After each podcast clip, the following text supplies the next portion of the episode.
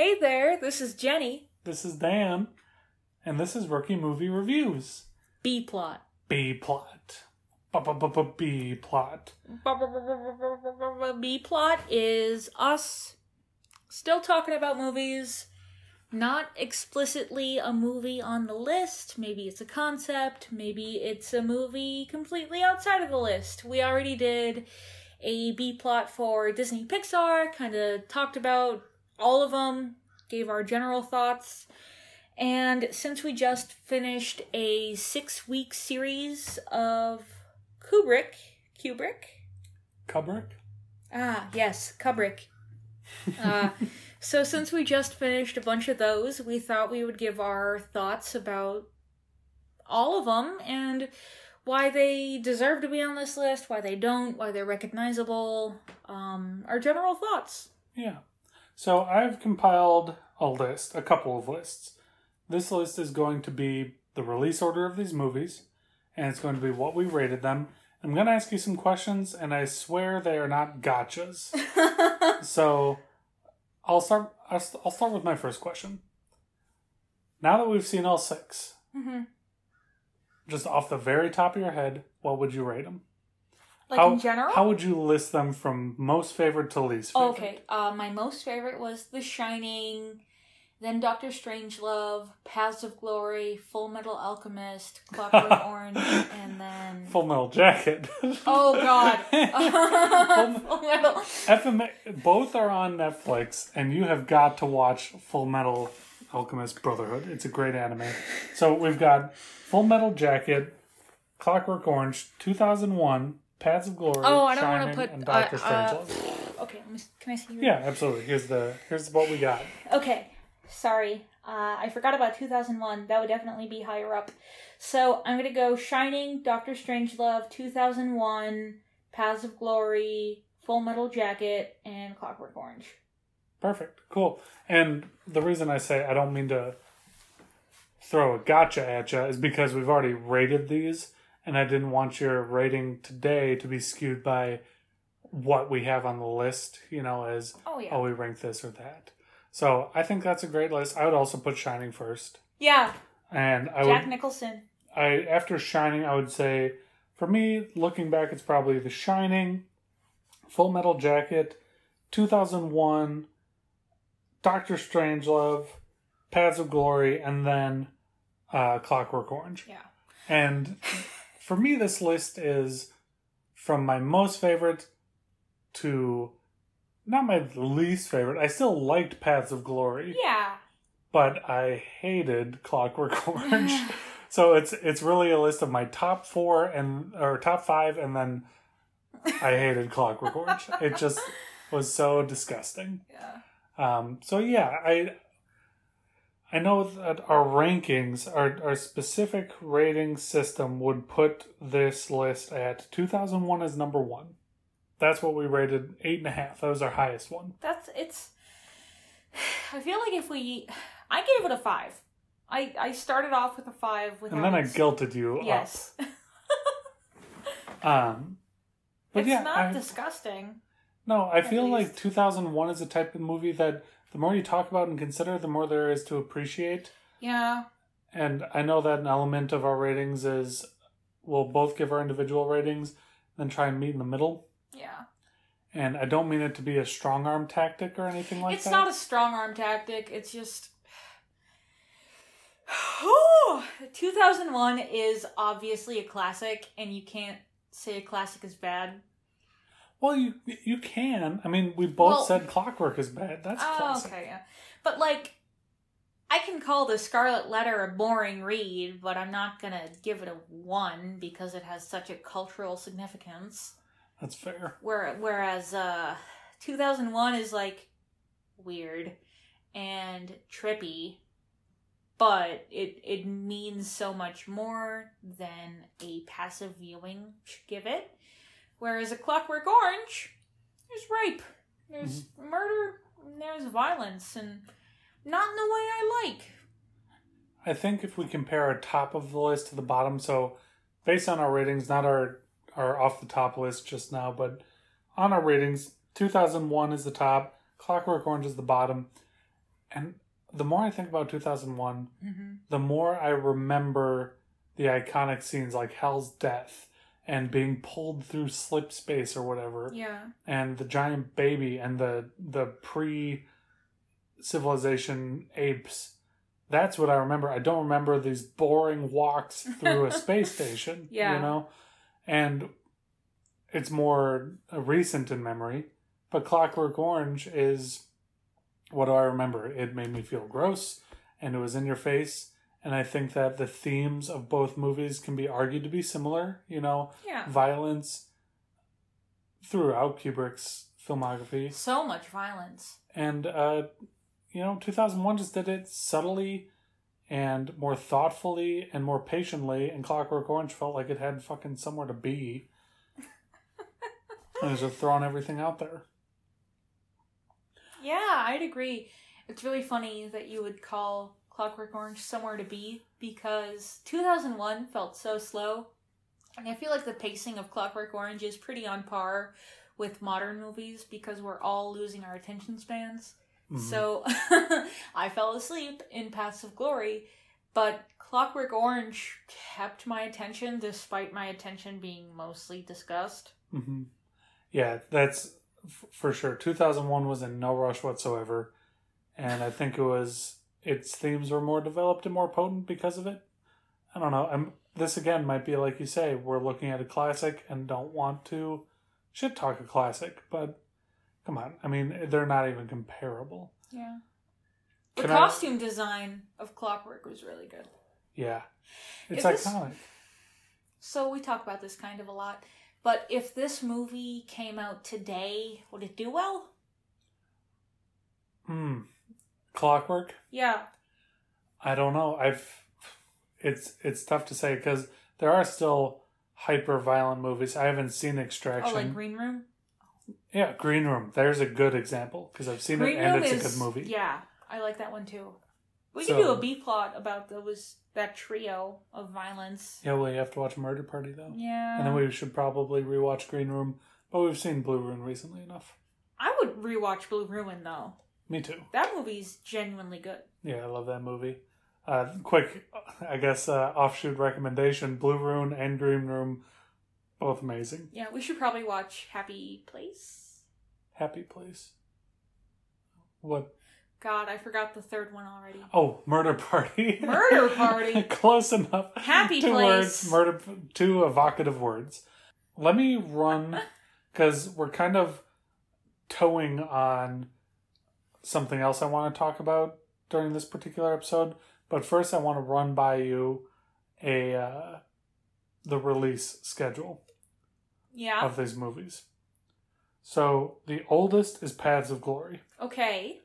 and the second oldest is Doctor Strangelove. Yes. This is a mistake I made in our previous episode where I said they were the same year. I think you even told my dad that at our hangout. Oh yeah, Our six foot hangout, yes, because COVID is still a real issue. with face masks and hand sanitizer. Yes. But I thought that these were both related released in '58, and it turns out '58 is not even in the cycle. Um, Paths was '57, and Doctor Strangelove was '64. So we go Paths, Doctor Strangelove, 2001, Clockwork Orange, Full Metal Jacket. That's the oldest to newest release. And then The Shining. Oh yeah, I forgot to write down The Shining. But that was 70, 80. Yeah, The Shining was 80. So my mistake. It's Paths, Doctor, 2001, Clockwork Orange, The Shining, and Full Metal Jacket. Not Alchemist. And I also didn't include uh, The Shining in our rating. Oh yes, I did. It's 2001, Shining and Doctor Strangelove tied. Full Metal Jacket, Paths, Clockwork Orange. Okay. Would you So- believe this is our third take? This is our yeah. This is our third take, but we're just shooting it off the cuff. I'm yeah, I'm fine. it's off it. the cuff. Plot B's are off the cuff. Also, plot A's are off the cuff. Yeah, for the most part, we just uh, do research on the plot beforehand so we know what happened. But I mean, you can't rehearse opinions. First thing. Yeah, I guess not. But okay, so with that release schedule in mind, what I want to ask you is kind of a big question, but sure. do you think they got better as they went on or worse as they went on? I feel think like they got more up his own ass as they went on. Okay, so my counterpoint is that 2001 is as far up his own ass as he ever got. You think? Yeah. I don't think you can do something like Clockwork Orange without being like, this is so brave. I'm the director to say this. I that's a good point. Um, I view 2001 is just so ridiculous. An art And- school major could make that. I don't feel like it's saying anything unexpected. Wow. He doesn't, an art school major doesn't have the budget to make it. Well, I guess um, the same can be said of Clockwork Orange because that. I think these movies are all saying roughly the same thing. All of them, like, man is bad. Yeah, Also, who gives a shit about women? yeah, yeah. That's that's the other thing I want to talk about. So, I, I I will argue that you just posed a very searing take yeah, uh, the with hottest take. with uh, 2001 being an art school project with a bigger budget. Is that a fair summary? It's an it's a film students movie with a bigger budget. You know what? Yeah, I'll fucking say it. It doesn't have anything remarkable about it. The special effects are great, but the writing in it isn't anything extraordinary. I'm I'm gonna disagree because of uh, two things. Okay. The characterization of the two pilots. So the very beginning, Mm-hmm. where we learn the like. Hmm. Here's why I think the writing is spectacular in 2001. Okay. Uh, the intro with the dawn of man. Yes. Uh, Uh, an art student would not have included that. okay, so we got some common ground there. Okay. The other thing that I'll say the writing is amazing is the subtle characterization differences between the two non-comatose spacemen. Okay. Um, between Dave and I think his name was Frank. I think that they did a good job setting up differences of like levels of humanity and sympathy towards a non-human being like Hal, and I think in that they show not the gamut of human empathy, but they do a good job of economizing human empathy into two characters. Like you can be empath- empathetic and kind, or you can be um, utilitarian and kind of cold. So the characters are foils. And what Yeah. is Hal between the two? Technically, he's supposed to be cold and mechanical, like Frank. I think it's Frank, whatever. And then Dave is the symbol of humanity. I don't feel like you can not super characterize one character and make another person the protagonist, and you don't have to be good at writing to do that. So I think what shows some, uh, some uh, what's the term to like hold it back a bit and be reserved, um, patience, basically patience in in writing is that Frank, you know, if a, film student might think like, okay, I need to show the differences possible across I wanna back humans. Okay. Kubrick didn't write these, he adapted them from different novels. Yeah, that's fair. So he he helped write the screenplays. Yeah. I I don't know think the accuracy of saying screenplay adaptations are probably good.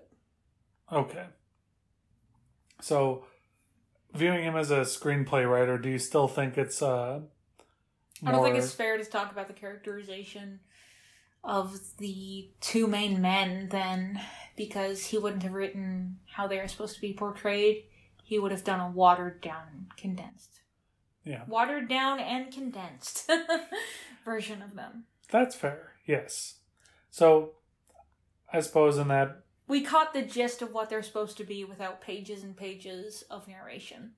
which is good screenwriting, right? Like, I'm not gonna sit here and say Kubrick is the worst writer I've ever known because that's simply not true. Mhm. I will say that for high end writers, I don't feel like what he's made is spectacular. That's fair. I don't feel like fucking Inception is bleh. But we gave Inception a better score than Clockwork Orange. Yeah, Inception didn't make me feel attacked. Yeah. and um not attacked it Well, No. it can attack your soul without attacking your person. There's Yeah. it's it hits at my morality in a way that a fucking woodpecker at a tree. What would you say?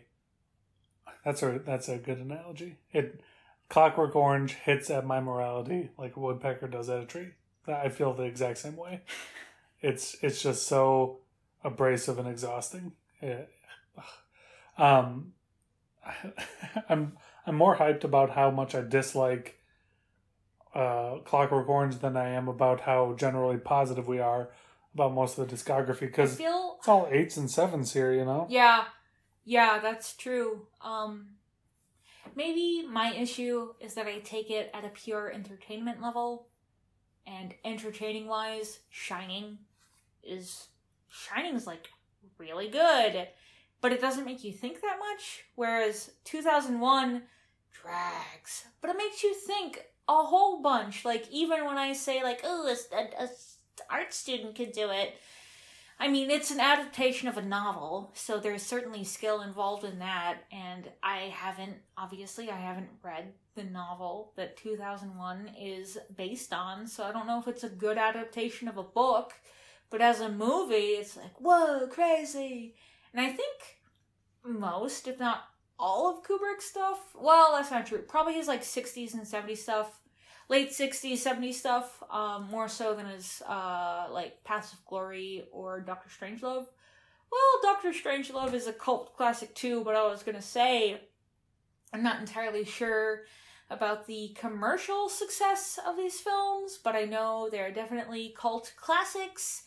And i like cult classics. I like scott pilgrim versus the universe but also uh, people who like cult classics are typically insufferable because I feel like they're so smart. Yeah, they they found some hidden gem that's Yeah. underappreciated. uh, Rocky Horror Picture Show, even like that's Yeah. a cult classic, but that's entertainment.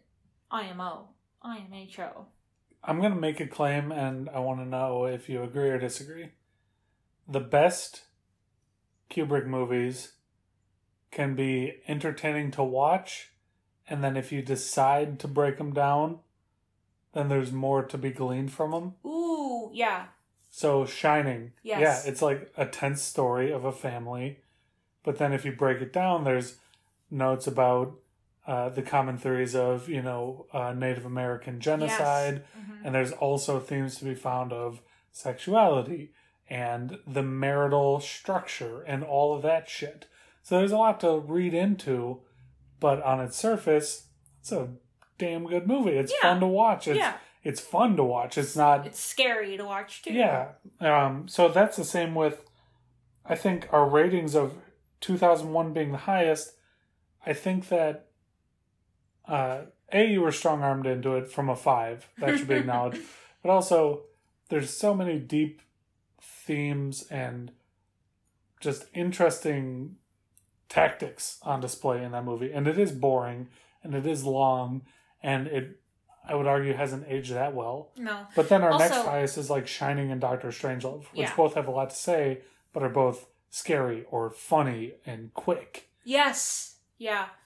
So my personal issue might just be that I want my dopamine button hit. So I I don't want to think deeper about a movie. Like I don't I don't love analysis of uh, literature. Okay. But I so But that's not saying you don't. I mean, analysis of literature is completely different from uh, appreciating a good shot or a good yeah. a good script or something like that. Yeah, thank you. Because I also want to defend myself because I am capable of deeper thought and analysis. Yes. But I know that. uh, 100%. the way, thank you, the way I, I view movies, um, I want that dopamine button hit. Yeah.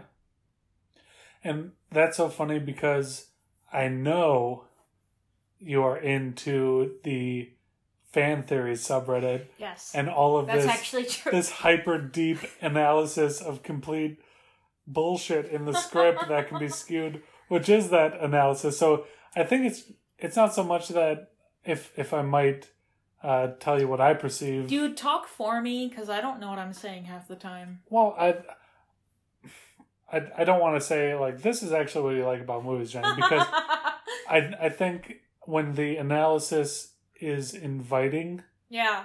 it's fun to engage in, and Yeah. 2001 just doesn't feel inviting, but there's still an undeniable amount to engage with. Yes. So- like, I got excited when we were talking about the old man scene Yeah, because, so, maybe it's just that if I don't think about it first, I don't care. uh, not not to say that because there's this Harry Potter theory that Hagrid is a Death Eater. And I never would have thought that. which is like 15 pages. Yeah. But I love that shit. I love the weird nitpicky stuff. Okay. I wanna I wanna erase everything I have said thus far. Because it's all it's all bullshit. Because let's let's think. I'm gonna think. This is me thinking. It's gonna be a long silence. Or I'll keep jabbering. Okay. The reason I don't like 2001 A Space Odyssey that much is because of the long takes, and I don't have the patience to deal with it. But once I've been subjected to the torture, I'm willing to cooperate. Perfect. I agree 100%. Those scenes where they are flying out replacement parts, or even the super pivotal scene, pivotal, Pivotal. where he is flying through the slipstream and seeing all these colors and different planets, which is ages. During these scenes, while watching, I'm like, let's get a fucking move on. Yeah. But now, Living through it, I hate it. Reflecting on it, tight. yeah. And I think it's telling that we both put movies like The Shining above it when put on the spot, like rank them right now. Yeah. The Shining is. Uh, I would call Inception better than all of these. Maybe not The Shining. wow, I I think Inception is more watchable in the moment, It's more, yeah. but it's got less. That's what I say. meant. That's what I meant. Um, so, speaking of what these movies have to say, it seems as though having seen six, I'm I'm not a Kubrick. uh, No, not a scholar. I'm not a Kubrick scholar. There are people who dedicate their lives to analyzing these movies, Yeah. and And it's just one man. Well, it's several men, but it's Yeah. just one man's vision. Isn't that crazy? it is nuts to think about. And He's I, not a fucking Aristotle. He's not Plato. He's not Sophocles. No, I'm done. Greek scholars. I don't. That's all of the scholars I know from that period, Uh, or even that period. Are these people even in the same period? No, well, no, because like um, uh, yes, but also it's like Benjamin Franklin being in the same period as Thomas Edison. Okay, that makes sense. Thank you. Yeah. So, I I don't think there's much to say about Kubrick's themes that has not already been said, but it feels as though it's all. His movies are examining war, sex, violence, and men, right? Like Yeah, that that seems to be the case. And if we look at these, you know, 2001, that's about human advancement and domination over other fellow humans. yeah. Not to mention the cycle of life and death at the end, ah. Which can feel- which can feel futile. Uh, but we got into that more. that? No, I like that bit through and through. I just you were already singing, so I figured, hey, I got some singing backdrop, and might as well use this theme song opportunity. Uh, Shining and Doctor Strangelove, violence and the marital structure, and violence and men and sex, and the idea of Strangelove that we're gonna keep women in a bunker. Well. Kubrick had three wives, Yeah, that's true. so what does that say about him? That says that uh, yeah. what is it? If you run into an asshole in the morning, you met an asshole. If you run into assholes all day, you're the asshole. Uh, and then FMJ, Paths of Glory, FM oh, Full Metal. and Not Clockwork FMA. Orange. I'm so much more used to FMA. Me too. I have I have two more points that I kind of want to cover.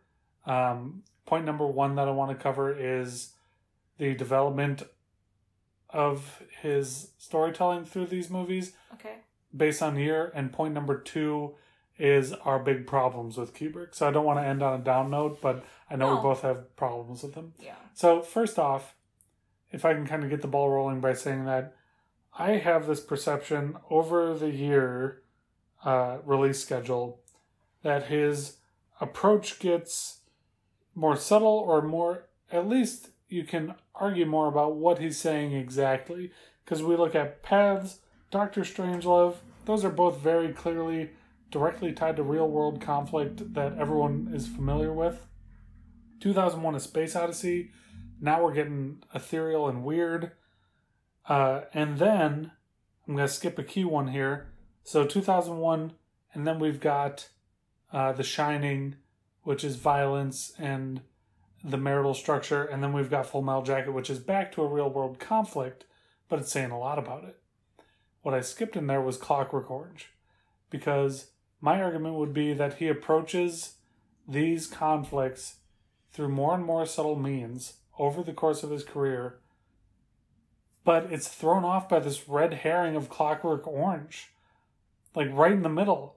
He's he's developing these ideas and then he just makes this blunt atrocious and i'm not saying the movie is atrocious like there's worse movies there's worse made movies but the ideas it's presenting and the way it's presenting them is atrocious and gross so like this development of his movies over the course of the years like i don't know it's all thrown off by this clockwork orange Well, maybe there are other titles that we aren't familiar with because they're not part of the top 100. That's fair i've kind of narrowed my view Yeah. six We. I don't. Okay, so in his discography, uh, filmography, that's the word when it's movies, he's very anti war. So Mhm. he's anti violence. And then a movie like Clockwork Orange, which is.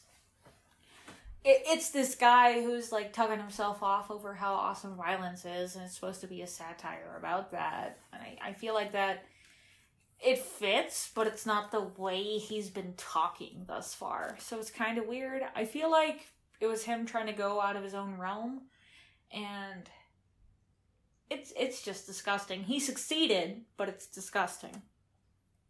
Per- okay, perfect. Yeah, that's that's something I didn't consider. It's all it's satire because he's such an established anti-war, anti-violent person that to he's like, I'm gonna make the point that I hate violence so much. I'm gonna make this movie that makes you sick with violence, like, and you're gonna hate the violence too. And I'm at the helm, and you, you're gonna feel gross. So it's like, yeah, that worked, and I hate it, but I hated it before, man and I appreciated your messages before. Like I was on board with you. You don't have to fucking punish me for it.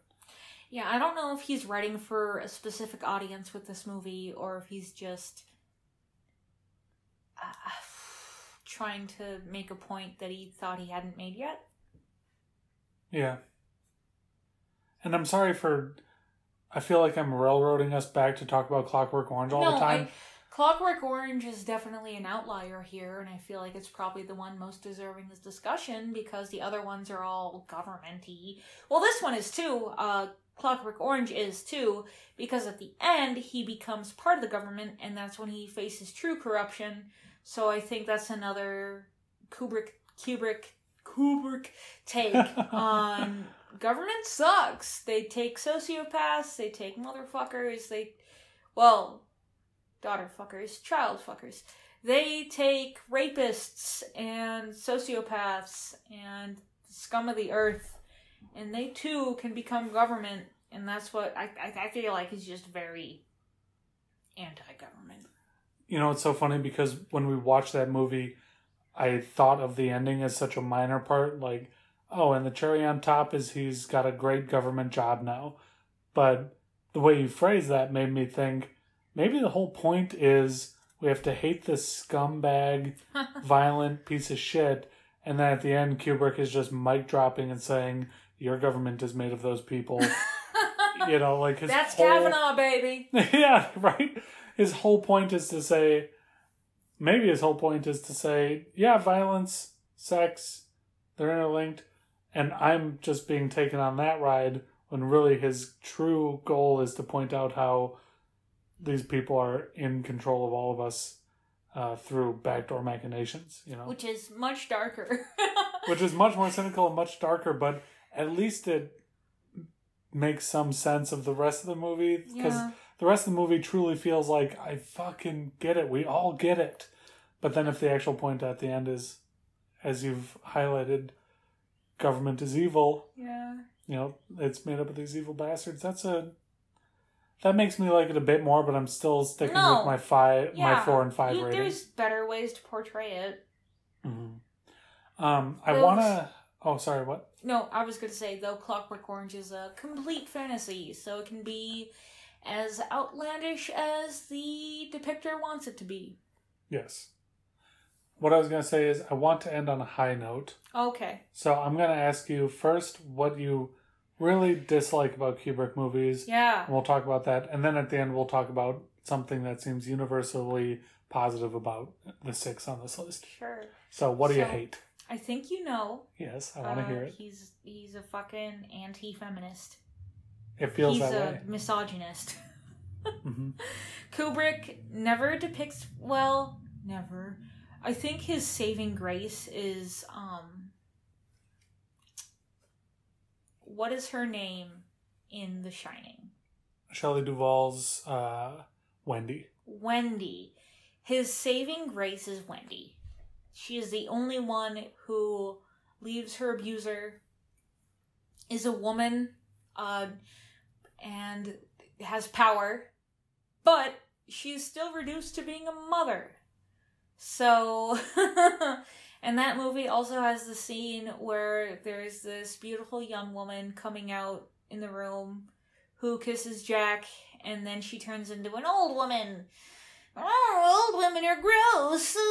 So, just a very, a very not pro femme guy, especially since if you're aware of behind the scenes the way Shelley was treated, absolutely tormented. And then his depiction of women throughout these top six. So maybe it's a reflection of the audience of his that is picking these movies to be in top six as much as it is a depiction of him. Um, thinking back to Paths of Glory, no woman. Okay, fine, whatever. Uh, Doctor Strangelove, the one woman is a woman in a bikini, and then the way they talk about women is that, like, we'll only have the sexiest woman in this bunker. Only women who can really get you hard. And then 2001, no one. Well, there's a woman in the uh, Or flight the attendants. flight attendants, and then there's a director lady um, when they're having the conversation before they go to the moon. But it's it's like they don't they don't matter to the rest of the movie. And then in Clockwork Orange, they just get raped hmm which is okay, fuck, that sucks. Sure. It's a movie about a rapist. Sure. The only way to characterize the rapist is through his rape victims. Fine, whatever. And then The Shining is just Wendy, um, who probably has the most feminist power of all these women, but she still mostly gets reduced to all the cooking and all the cleaning through this hotel while Jack tries to write. So I feel like the way Kubrick depicts women is very traditional in a Yeah. way that I hate. That's fair, and I feel like you know, it as you say, the most empowered and fully realized female character in all six of these movies is Wendy, and it's dramatically ironic or uh, a cruel twist of fate, or however you want to phrase it, that the most realized woman throughout the movies is the most famously mistreated actress. yeah. It's like, yeah, I'll put a I'll put a woman in there that has agency and saves her son and combats the uh, pro slash antagonist of the movie, but I'm gonna fucking kick her ass behind the camera, you know, and I'm gonna make her life a living hell. yeah. And that is true of all of Kubrick's movies, like you say in Clockwork Orange, when Superman is carrying uh, Alex down the stairs. 70 takes, Yeah. something horrible. So I'm gonna. I don't mean to put you on the spot. No, uh, I also, real quick, want to call out how in Paths of Glory, the woman at the end. was a woman, but that wasn't power. That was trying to solicit pity. Yeah, that was strictly to humanize the male soldiers. Okay. Um, also, Kubrick ended up marrying that woman. Uh, Once, once or twice or three times. that was the woman. I, if I recall my Wikipedia trivia correctly, he uh, died being married to. Um, good. that might be wrong though. Who but- knows? In any case, so knows. I'm going to put you on the spot, and before I put you on the spot, I'm going to say I agree 100% with you that his portrayal of women in his movies is limited and problematic and exploitative. Okay. This is like a devil's advocate scenario.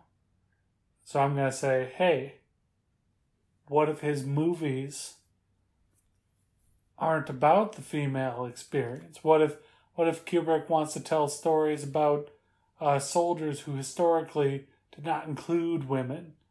You know, like why does he have to? Why is it a problem how he shows women in those movies if it's not even about the women experience? Sure. So I think the issue is that his movies are supposed to be about the human experience. And unfortunately, women are human. So all the narratives about power and greed and violence also apply to women. And it's exclusionary to not involve them. That is a much more. That's a diff because we've talked about this topic in previous episodes, Yeah. and I thought that uh, your response would be something different. Uh, and your response was actually that's a whole new and insightful take. Can I s- kind of summarize what we talked about in previous episodes that I recall? Yeah, go ahead. uh, in previous episodes, what I recall is that uh, you can make those same movies without using a woman as a punching bag, essentially. Also Like- true. You can make movies about men and war and violence, and if you want to examine those interlinked things, you don't have to throw a woman in there to be fucked up to make that point. You know, you can do all that shit without it. Uh, like in Full Metal Jacket, how we talked about uh, sexuality and the prostitutes. Like, you can make a reference to prostitution and things like that, but you don't have to have a woman come out and be portrayed as this dumb, non-agency having uh, slave to her pimp, you know, and all these soldiers. Um, but damn, your your point about it being universal experiences is is fresh uh, in terms of our conversation about Kubrick, as far as I recall. Yeah, So okay. thanks for bringing that up. Yeah, anytime. That was really the only thing I wanted to bring up in terms of devil's advocate because I just I just know that if some fucking red pillar listened to this critique, they'd be like, "Well, yeah, but World War One didn't really have women soldiers, did it?" And then I'd be like, "Yeah, dude, okay, great point."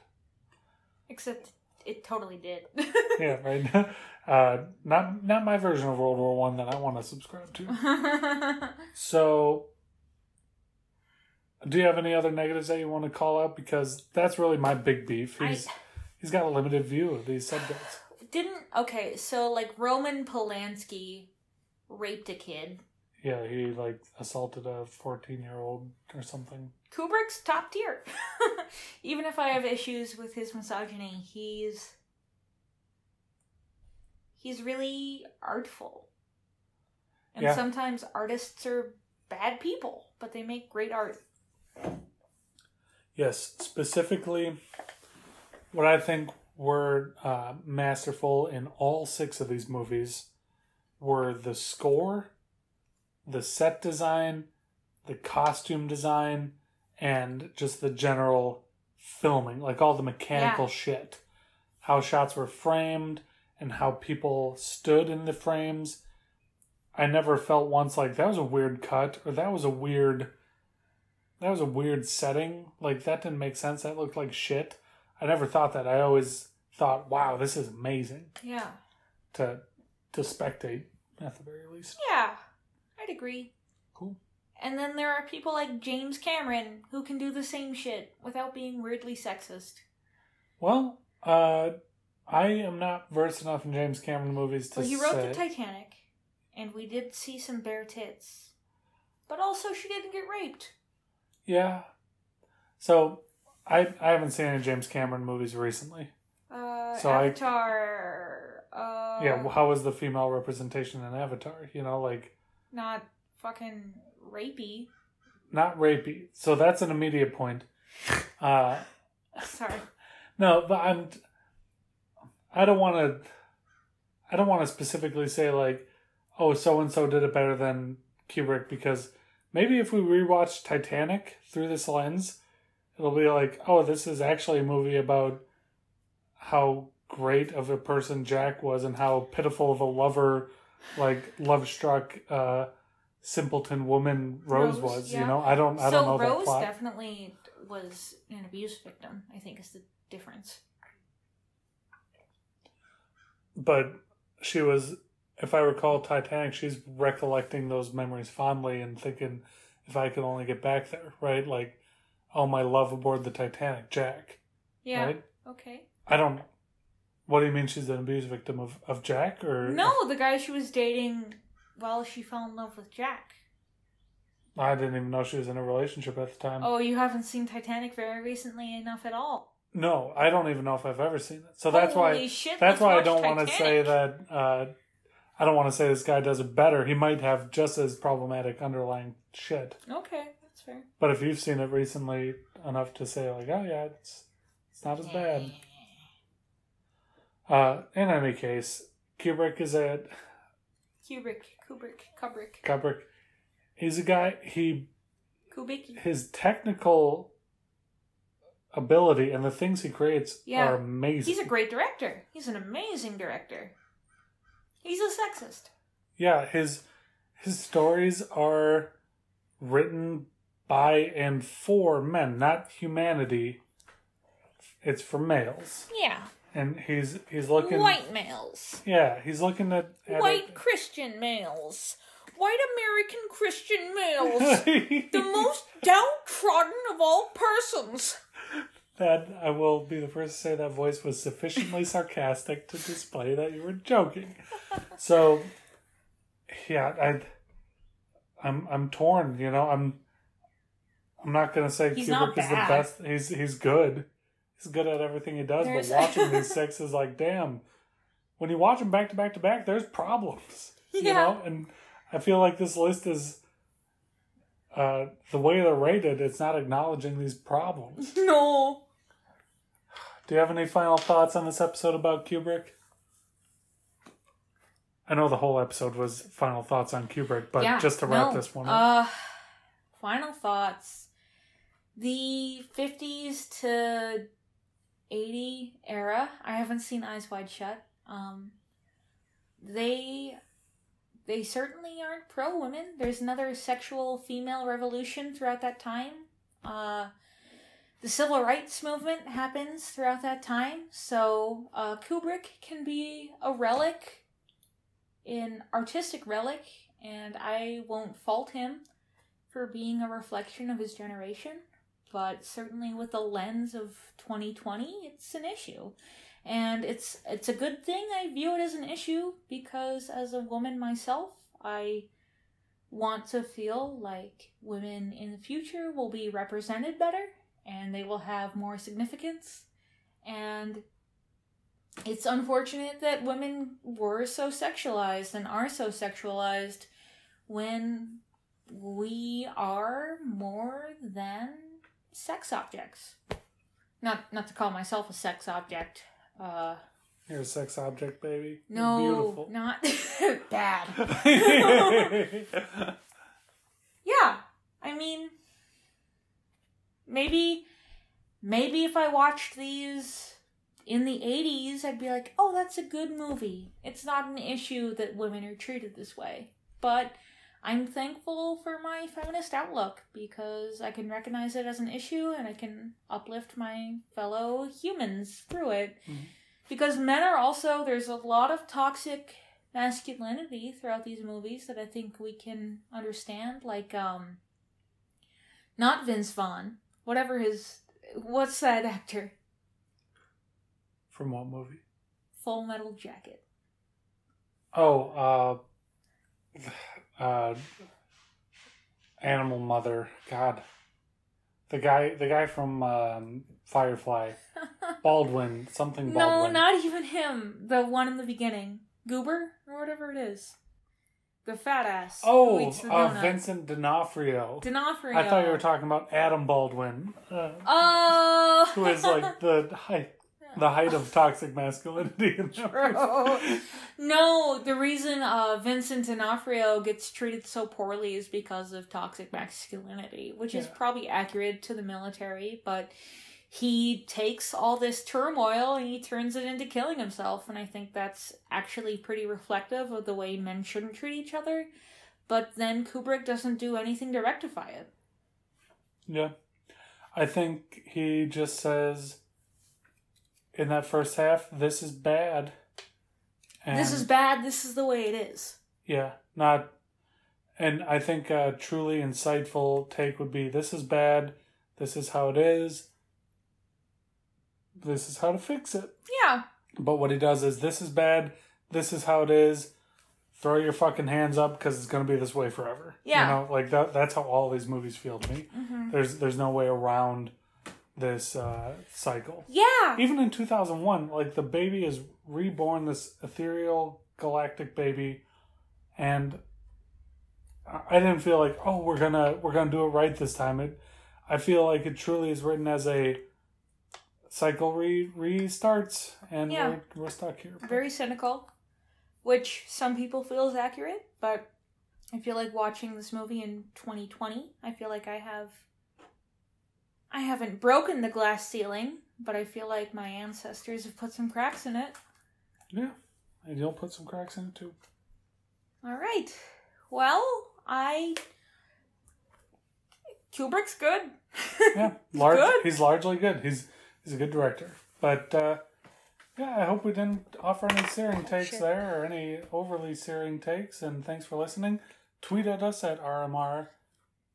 I hope we didn't offer any too searing takes, but uh tweet at us at RMR underscore podcast. Email us at rookiemoviereview at gmail.com or go to our website, rookiemoviereviews.com. Thanks so much for listening. I'm glad to be done with Kubrick. Have a good day. Bye bye. Bye.